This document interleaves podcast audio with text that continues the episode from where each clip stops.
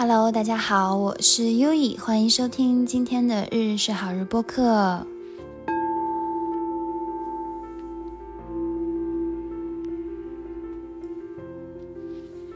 然后现在呢，我还是在泡脚，然后推荐大家，嗯，如果有可以的话，可以经常泡澡，或者说呢，泡泡脚，在这个冬季，让更温暖的一些气，让更温暖的一些这种。嗯，更好的能量进入到我们身体里，它会非常好。然后，呃，我大概从十一月份开始哈，就开始有定期的去澡堂，就是日本有一个地方叫钱汤哈，那可能类似我们国内就是这种泡温泉的地方啊，那就是钱汤，定期去钱汤，然后，嗯，就是在里面可能泡个两个小时，然后去蒸桑拿。然后包括去换各个池子去泡汤，嗯，这成了我最近的一个兴趣，好吧？大概这个兴趣可能每周会去个两次左右，然后就很爽，好像是冬天的一个习惯吧。每年冬天都会有这么几次，有一段时间会想去钱汤泡汤。那泡汤的过程对我而言就是可以完全的切断，因为我非常喜欢自己一个人去，嗯，就一个人在里面。泡两就是从洗澡到出来嘛，可能大概会泡个两个多两三个小时在里面，两个小时要打底，那就是完全的切断，也不看手机，什么都不看，就是。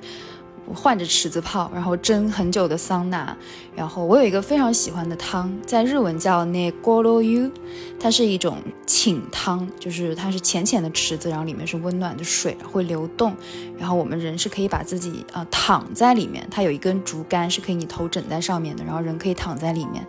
然后后面会有那种流水的声音，然后你可以听着这个流水的声音，然后泡在这个 Negoro U 那个枕汤里面。我大概真的是可以在里面泡很久很久，因为它不像我自己的话是属于那种泡温泉泡久了，然后就会很晕的一个状态嘛。但是泡那锅罗 U 的时候，就是泡这个清汤的时候，是不会说出现我那种晕乎乎的状态，是我可以在里面躺很久，有时候会躺到睡着。然后在这个泡汤的过程里面，就这两个小时、两个多小时跟自己完全相处的时间里面，其实有很多事情可以想清楚。也可以看到很多画面，可以跟自己独处，所以我还蛮喜欢这样的时间的。当然，因为不可能每天去嘛，那最近就是在家里泡脚。泡澡的时候来录个播客，哎，为什么会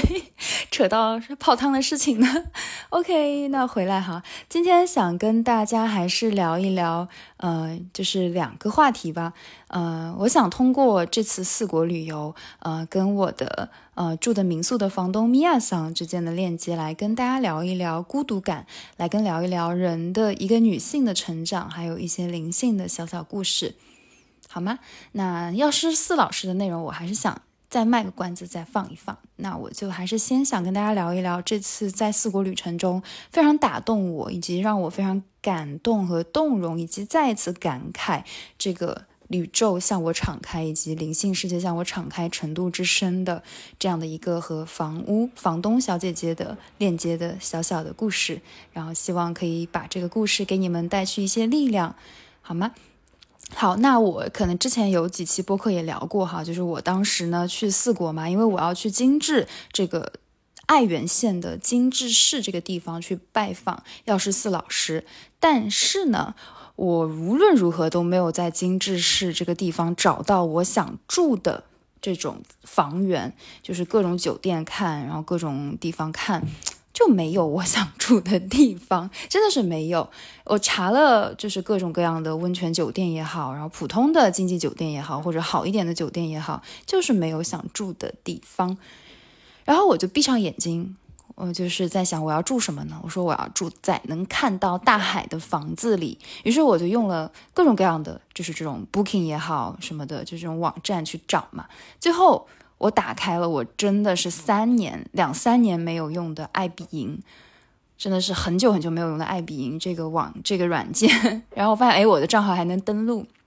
于是我尝试在爱彼迎搜精致室，结果呢，他第一个给我推了一个房子，他第一张照片就是一片漂亮的大海。然后我就说，哎，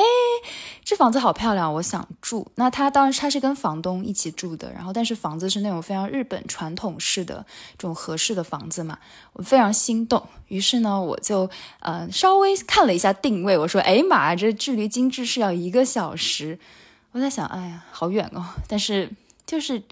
那个，我第一眼看到那片大海哈，它是非常吸引我。它就是我一开始我说我要住的房子嘛。于是我又稍微看了一下房东的介绍，然后是一位女性叫米瓦，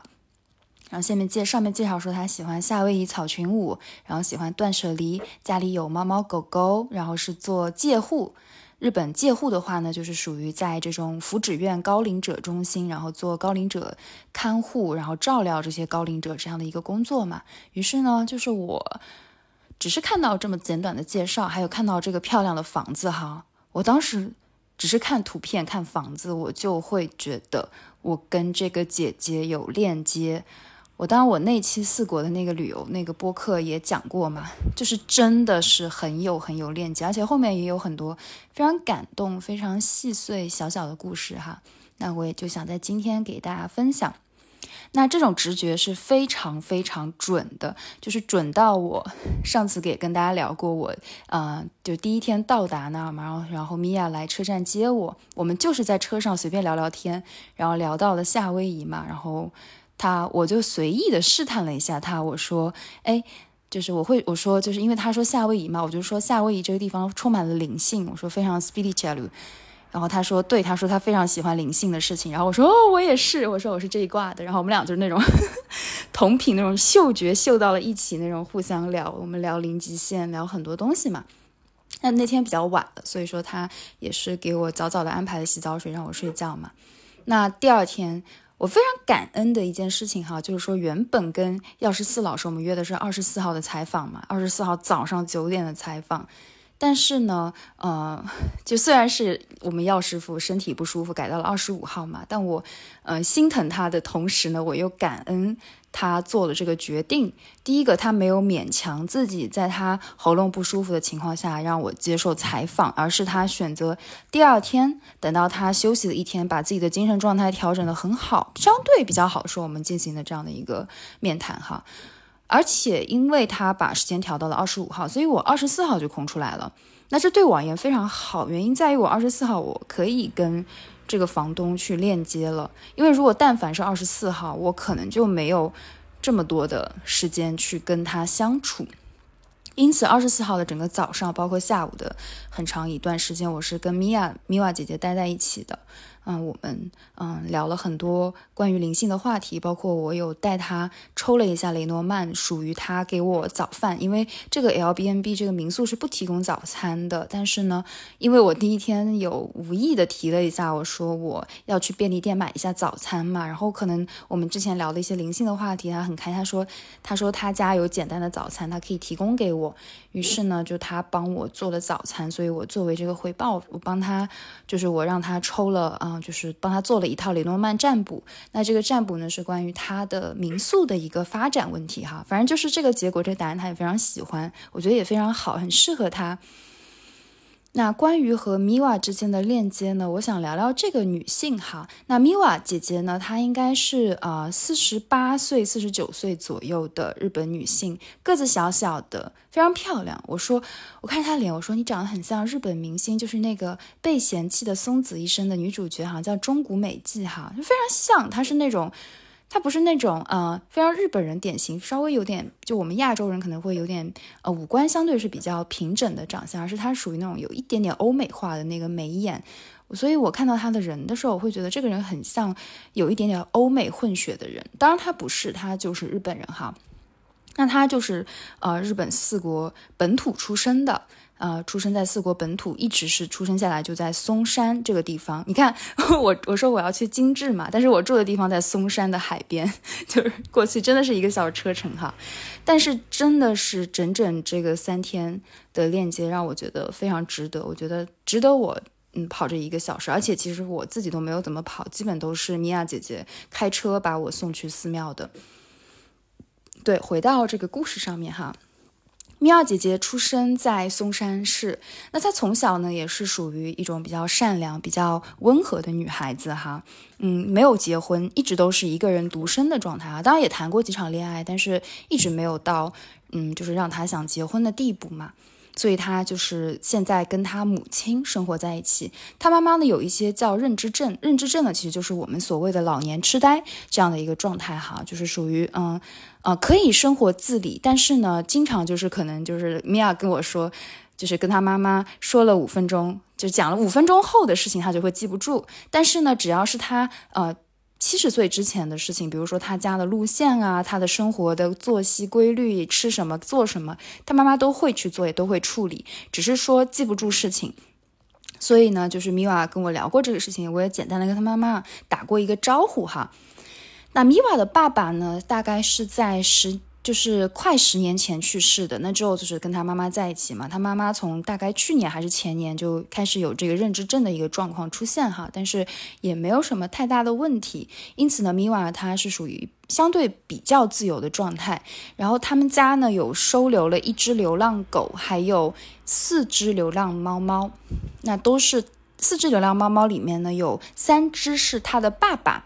嗯，之前就是小猫的时候捡回来的，而这三只流浪猫已经都十几岁了，就年纪比较大了，所以它就是属于每天呢，呃，经营自己的这个爱比营的民宿，然后还有照顾自己的猫猫狗狗。像他会在民宿里面写清楚，就是说他有养猫狗，然后如果介意的人，就是还是不要过来住嘛。那我自己本身是没有什么，我反而会觉得，因为有猫狗还蛮吸引我的，我会挺愿意去住的，包括。嗯，我上次聊过，我去京都，呃，住在滋贺的一个做面包的姐姐家里嘛，他们家就有只大金毛，我非常喜欢那种方式，就是说你早上它会叫你起床，然后，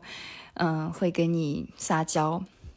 然后会对你笑。然后你们之间，你可以带它去遛狗，你会去遛它，跟它散步的这种小小的故事，我非常喜欢。所以说呢，呃，米娃姐姐她吸引我的，就我当时想住的一个点，除了看到她的照片特别有链接，还是他们家有猫猫狗狗，这个可能也比较吸引我吧。就是，哎，每个人不一样。那第二天就是我也跟他家的猫猫玩了一会儿，就猫猫也非常有个性，它就是普通的流浪猫。他爸爸收养的，然后他自己后面也收养了一只，然后同时又捡到了他这只狗狗，就是他是纯然的，就是在这个因为松山这个地方哈，特别是他住的这个地方叫宜游后久，叫宜于北条，它是一个非常老龄化、高龄化的地区哈，所以说呢，属于这种人口非常稀少，然后相对呢，嗯，没有那么便利的地方，就你必须要开车，人烟又少，所以说这种情况底下，可能比如说有一些啊年纪大的高龄者去世之后，他的猫狗就没有人。人再去领养，那就可能会成为一个流浪猫、流浪狗，而他们通过在外面流浪，又生小宝宝，然后就是出生小猫、小狗，就是它会有这种状况哈。但其实也是一个高龄化社会，嗯，所产生的一些课题和问题吧。那嵩山就是这样的一个非常有代表性的地方哈，而且它不是嵩山市市区，它是在嵩山的一个边边上，呃，相对是比较农村的地方。因为那个姐姐告诉我说，那块地方原本叫北条市。就是北京的北，这个条形的条，北条市。但是由于人口过于稀少，所以呢，在嗯，可能好几十年前跟嵩山合并成了一个城市哈。所以说它原本就是属于一个可能是人口比较多的地方，但是嗯，因为一些这种经济也好，人口问题，所以合并的这样的一个状况哈。那我们回到嗯，这个米娅姐姐的故事上面哈。那么，优儿姐姐她在她很小的时候，就是发现自己好像会比一般的人更加的敏感，想的更多，也更加纤细，嗯，考虑自我内在的考虑考虑的更多嘛。所以说，她很小就一直在思考，说我是谁？为什么我会来到这个地球上？为什么我会来到这个地方呢？他在思考的过程中，嗯，就不断的探索嘛。那他二十多岁的时候呢，他是在松山国际机场做的空姐这样的一个工作，哈，做的非常开心。但他也告诉我，他说其实空姐是非常有年龄限制的。他说可能现在会好一点，但在他们那个时候，到三十岁就没有空姐了。所以呢，嗯，他说虽然做空姐这个工作很开心，因为他很喜欢跟不同国家的人去交流，呃，很喜欢去接触不同地方的人，因为他会一些英语哈，还是挺厉害的。那但是呢，你想想看，他现在二十年前，就是可能两千年左右的日本，他还没有说所谓的女性的三十多岁的女性，在他们看来，就是女性，特别是当空姐的女性，她二十多岁可能就找一个人结婚生子了，然后快三十岁就是这种退掉，就是说回家相夫教子了嘛。但米瓦她是属于那种我不愿意去随随便便找一个人结婚的这样的一个女性的一个身份哈，在二十年前。那比较少见的，因为他也说，他说他身边大部分人都结婚了。那更深的关于他感情的事情，我没有多问哈，只是说，哎，他在那个二十年前非常坚定的做自己的这样的一个决定哈，我就非常勇敢。而且他父母是非常支持他的，在他的包括你看他父亲有这么善良的一个人，捡很多流浪猫回家养，非常温和、非常柔和的人哈，所以他也是受到父母的影响，所以呢，也更能够做自己了。嗯，我觉得这也是在当时社会上可能是相对比较难得的事情哈。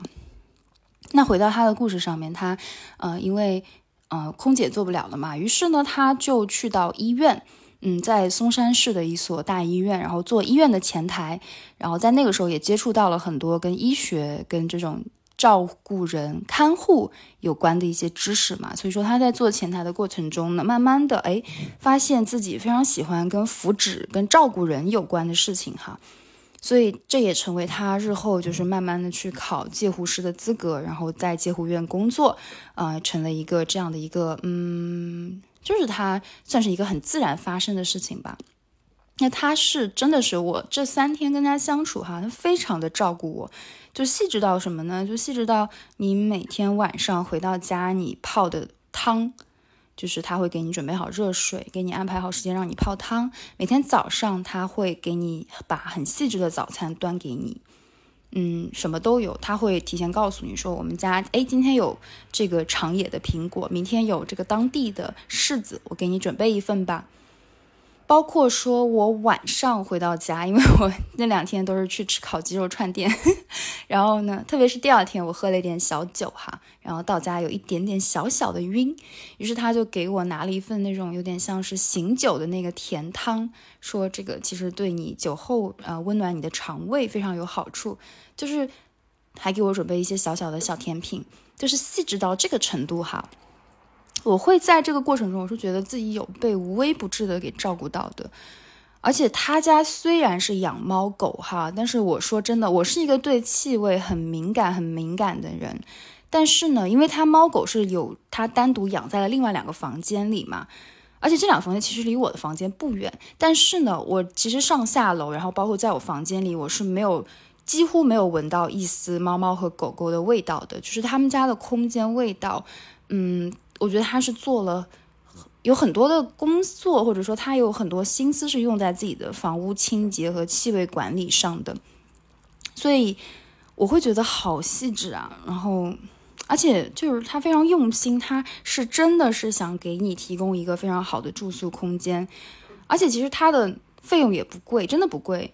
就五六千日元，就非常便宜，真的不贵，而且他。还开车把我两次哈，一次是开车把我从他家开一个小时的车把我送到了嗯药师寺老师的寺庙海禅寺，包括第二天他又开车可能四五十分钟把我送到了嵩山市民会馆，就是我觉得这个开车的距离，它可能这个产生的你打个车哈是远超你的这种嗯房费的这样的一个情况哈，所以说我只能说是我们。他非常愿意让我有一个非常好的体验，以及他非常喜欢我。我们在这个过程中有很好的链接，于是他也给我提供了超越我想象的爱和服务的这样的一个状态哈。所以我也非常想回馈他，但是我我只能说，哎，我讲一讲他的这个酒店，他的这个民宿特别好，他人非常好，就是我只能用这样的一个状态来形容。然后他的民宿经营哈，就是他虽然现在在做介护的工作哈，那他也是做民宿的经营嘛。他民宿经营是从今年七月份开始的。他的第一位客人是一位呃来自德国的女性，然后呢，也是一位就是来日本呃走四国遍路的，就是说朝圣的这样的一位女性，然后一直在做冥想、做瑜伽、做禅修，所以其实也是一位非常灵性的女性哈。然后其实也是当时米娃告诉我说，她在。L b n b 嘛，然后分享自己信息的时候，他是不敢把自己的照片放上去的，他非常害羞，非常内向。那也是当时那位德国的姐姐告诉他说。米娃，他说你真的特别美丽，你一定要把你的照片放在 l b n b 上。他说相信很多人会被你吸引过来的，然后他就照着做了。而我就是那个被他吸引过来的这样的人之一嘛。那同时我给他照了几张照片，在我看来她真的很美丽，就是他有一双很迷人的眼睛，而且他非常害羞，很含蓄。他虽然是四十快将近五十岁的年龄哈，可是呢。你跟他相处，你会觉得他其实就像一位姐姐一样，他没有那种好像是那种比你年长很多岁要给你说教的那种状态，他反而是非常，你跟他说话，他会很耐心的看着你。我跟他聊量子催眠。我们聊和波诺波诺，聊吸引力法则，聊宇宙同频共振，包括我也跟他聊到人类集体潜意识、日本的频率、日本地震的一些原因等等，通过一些灵性的角度跟他聊前世今生，这些我们完全可以聊得起来，甚至有通过他，我也感受到很多新的知识，包括日本的一些灵性的人、通灵能力等等，我会觉得哇哦，这个社会、这个世界也非常有趣。然后他非常喜欢看着他说优衣，他说你真的是非常漂亮的灵魂，就是我也很开心他这么说我，然后我也觉得我看到了他，看到他的房子，我也会觉得这是一个日语叫 kila kila 的一路哈，就是像闪闪发光的，非常吸引我的地方。所以，嗯，其实今天就是这么一个简短的小小的故事哈。那关于的是米娃他。的这样的一个灵性觉醒的道路，她的女性成长的道路嘛，那她的灵性觉醒大概是从三十岁，可能跟我差不多年龄吧，二十八九岁开始的哈，我可能二十六七岁。但那个时候的日本哈，二十年前也没有什么人是走这块的，大家非常务实，不会去想这种哎，这种有的没的空的东西。那在那个时代，他其实非常孤独的，但是呢，他有告诉我，他说。他没有觉得，他说他即使他在那个时候，他也遇到了能够愿意听他分享、能够听他话的女性朋友，也愿意去接触这个世界的女性朋友，他会他觉得非常开心。他又哎，他不需要很多，他说有一个就很好了。而且那之后他又去冲绳，然后去很多欧美国家去游玩，然后也看到了非常多的那种灵异事件，还有灵性的小小的故事，比如说看到非常漂亮的云朵转瞬即逝的那种。包括他给我分享，他去乌九岛，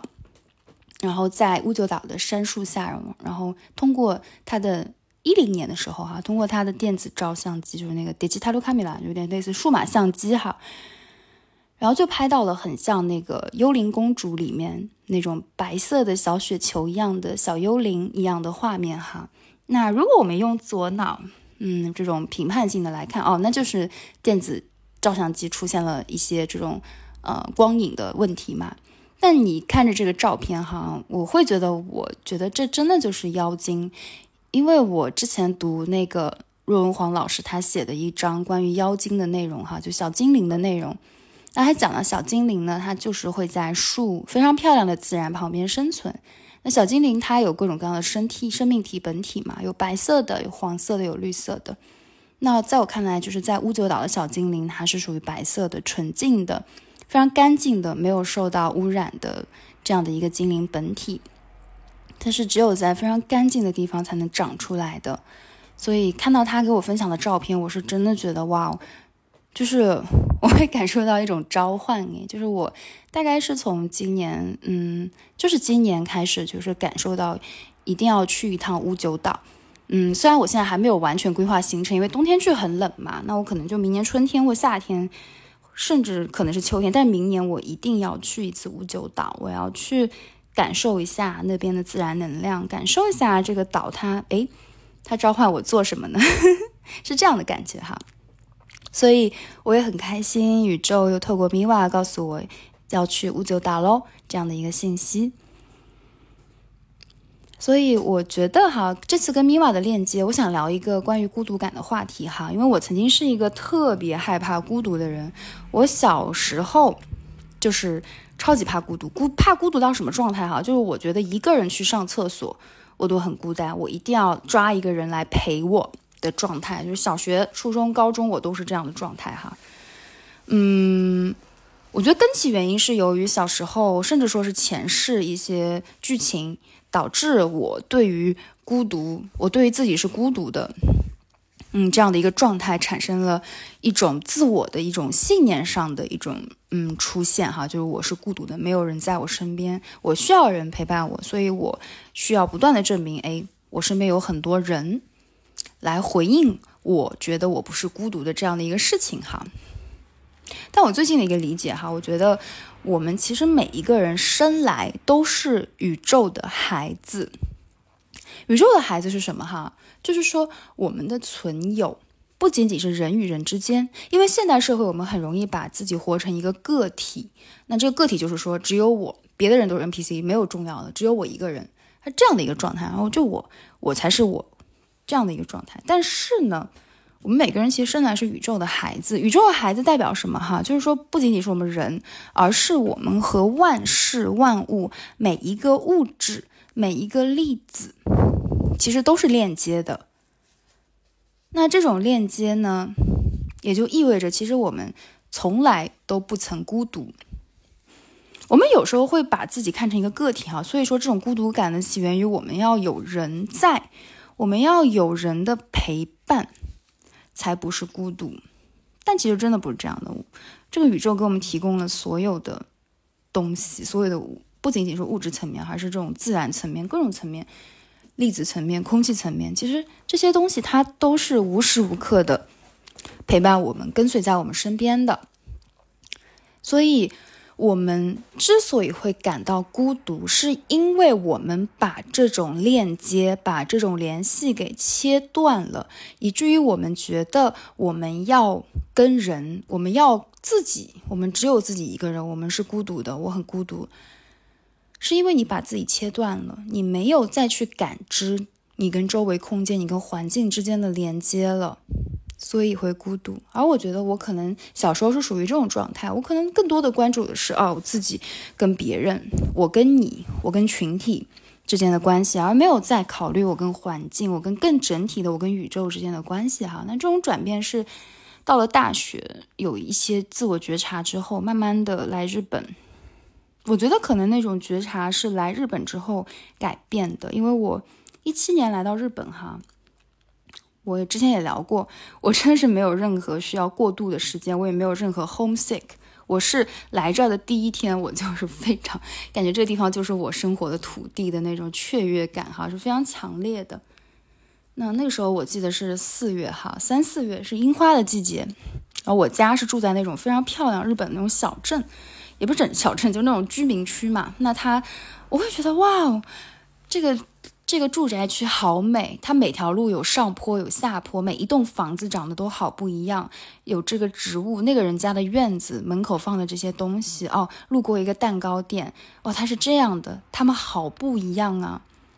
嗯，我好像是从那个时候开始，我发现我非常能够接受跟。也不能说跟自己哈，而且甚至是我觉得是非常能够接受，以及开始没有孤独感在产生了，而且我甚至是更愿意跟自己去玩的一个状态。我觉得这种状态还蛮奇妙的，原因在于我，嗯，我们有人会说一句话叫“你要享受孤独嘛”，我觉得不是的，因为孤独这个东西是因为还是你把自己切断了，你跟你自己在一起，而没有说你真的是享受你的跟环境、你跟更大的整体之间的关联。所以，我可能是从真的是从来日本之后，哈，甚至大学时期有一些小小的剧情，让我开始觉得，原来我跟所有人、所有事、所有物都是可以链接的。我是从这个时候、这一刻开始，我不再觉得自己孤独，我反而会觉得，哇哦，真是太棒了！我会有这样的很强的一种感觉，哈。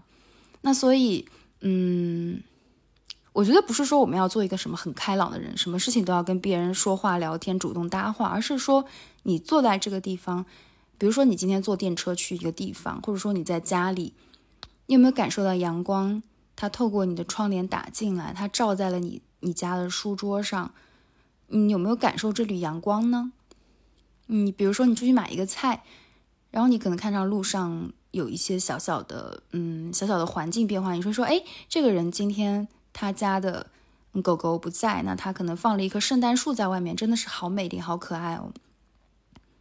这一刻，你可能跟这个房屋的主人你们不认识，但是呢，你透过你的觉知，你透过你的觉察，你跟他产生的链接，而这种链接哈，我觉得它是不会让人孤单的。所以我现在非常能够接受，就是说，哎，我很享受我跟朋友一起玩、一起出去玩的状态，但我同时也不介意说，哎，如果没有人跟我一起玩，我自己照样可以在外面很快乐的玩耍，因为我信任我自己，就像我。嗯，上一期播客跟大家聊的爱自己，它仅仅只是一个开始。原因是在于，爱自己这个门来自于你非常欣赏你自己，你会觉得你不论在哪里，你都可以把自己照顾得很好，你都可以让自己很快乐的去感知一切。那在这个感知的过程中，你是非常敞开的，你你欢迎你允许一切的进入，你也欢迎一切能够。跟你去产生一些链接，那在这个链接的过程中，你会发现，就是你哪怕你一个人，你这一世的你，甚至说，嗯，下一世投胎，但还是这个你，你不管去到什么地方，你不管去到什么环境，你都有这个自信，可以去创造这个链接。这个链接不仅仅是跟人，而是跟物品、跟环境、跟一切。那这样的话，你其实是不会孤独的，你也甚至不需要说。像我小时候这样，非要去找一个人一起上厕所，才能显得自己不孤独的状态了。所以我很开心，就是这一路走过来哈，又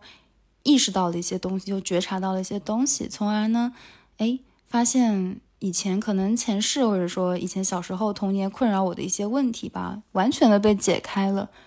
没有什么问题，它很自然的化解的，甚至在我没有意识到的情况下，它就化解了。所以这次四国旅呢，跟米瓦的链接，它其实是一个完完全全超越我想象、超越我期待的这样的一个剧情。我们回家路上，其实我在路上一直跟他聊天，我说，我说真的是非常开心我们之间的链接，因为我们其实聊得很深，我的故事、他的故事，我们都有很多的分享哈，包括有一些私人的他的事情，我可能没有办法在这儿聊的，但是呢。我透过他，我是真的感受到了一个人，他他没有说，就他，因为你想想看，他是做介护的工作嘛，但他告诉我，他说他真的是觉得做介护这份工作他非常开心，他就是很享受这份工作给他带来的感觉，他觉得他就是这一世，他就是过来提供服务的，照顾别人的，他觉得很好，他很喜悦，他喜欢通过照顾别人的状态，然后给这个世界。然后同时，宇宙又会给他回馈来来自其他的温暖和爱。而他做民宿这样的一个举动，我是真的会觉得他的民宿事业是可以越做越好的，因为他的那种能量，他的反馈，他的民宿的能量，是让我感受到我被滋养到的，以以至于我真的是觉得，就是这个多出来的一个小时的行程哈，他非常值得，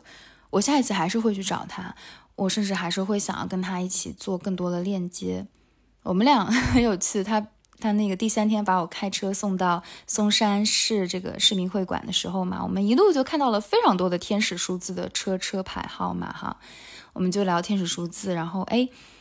就刚好在聊一些东西，聊一个数字的时候，就正好那个数字的车牌号出现，我们就会觉得哇哦，这个宇宙真的是一直在告诉我们，我们俩之间的相遇就是。一种最美好的被安排的这样的一个奇迹呢，而这种奇迹，我觉得我不会说去期待它会有更多什么的，而是我会信任。我觉得这种奇迹是无时无刻会被送来的，每天都会被送来的。而每一个人，其实我们都是共同拥有这个奇迹的。而打开奇迹的这把钥匙，它其实最早就我就说过了，它其实。这扇奇迹之门，它是需要用爱自己这个举动来打开的。那爱自己，它不是说你以自己为主，你什么都以自己为主，而是说它是一种过程。是你看着镜子，你觉得这个人，我愿不愿意跟他谈恋爱呢？我愿不愿意跟他在一起呢？那如果下一世的话，我还愿不愿意以这个人的身份来过呢？那我觉得下一世我还是挺愿意让我这个身份，这个人，我不管换性别，我变成男性也好，女性也好，我不管出生在。哪个国家也好，我都还是挺愿意让现在的我来过这个下一世的生活。所以，嗯，当我也还在学习的过程中，也还在不断练习精进的过程中嘛。但是呢，蛮开心的，就是在这个过程中，嗯，去告别孤独，不再去。感受到、体验到这些东西，而是反而是通过一个嗯非常整体，不再是一个人，而是以一个非常整体，我跟这个宇宙、跟这个世界、我跟这个所有的人、事物、环境、自然是有链接的。这样的一个状态去体验哈，而这种体验对我而言是非常珍贵的。而我们每一个人其实真的是可以去打开自己，真的是可以去不再是以一个自己的个人独立的身份，而是以一个更整体的身份去看待它，把你因为过去的记忆蒙蔽住，不再让自己去链接，不再让自己去打开敞开的自己，重新再一次的去打开，去链接起来。那在这个过程中，其实你会。你会这扇门就会被你打开了，而这个打开它其实是会让你惊艳到非常多的奇迹，非常多的丰盛的。它没有什么任何逻辑可言，它就是一种，我觉得是一种宇宙法则吧，就是一种信任的力量。所以也真的是祝福你们，祝福一切，祝福非常多的东西吧，就是也祝福你们在你们的生命旅程中用爱。用勇气来打开这一扇生命的旅程，在这个旅程中付诸你所有想付诸的一切，然后去重新站起来，去以一个更像自己的状态去迎接你的生命，去迎接生命送来的挑战，去拥抱生命送来的奇迹和爱。好啦，非常非常非常开心你们的收听，然后今天的日式好日播客就到这里啦，感谢你们，谢谢你，我爱你，晚安。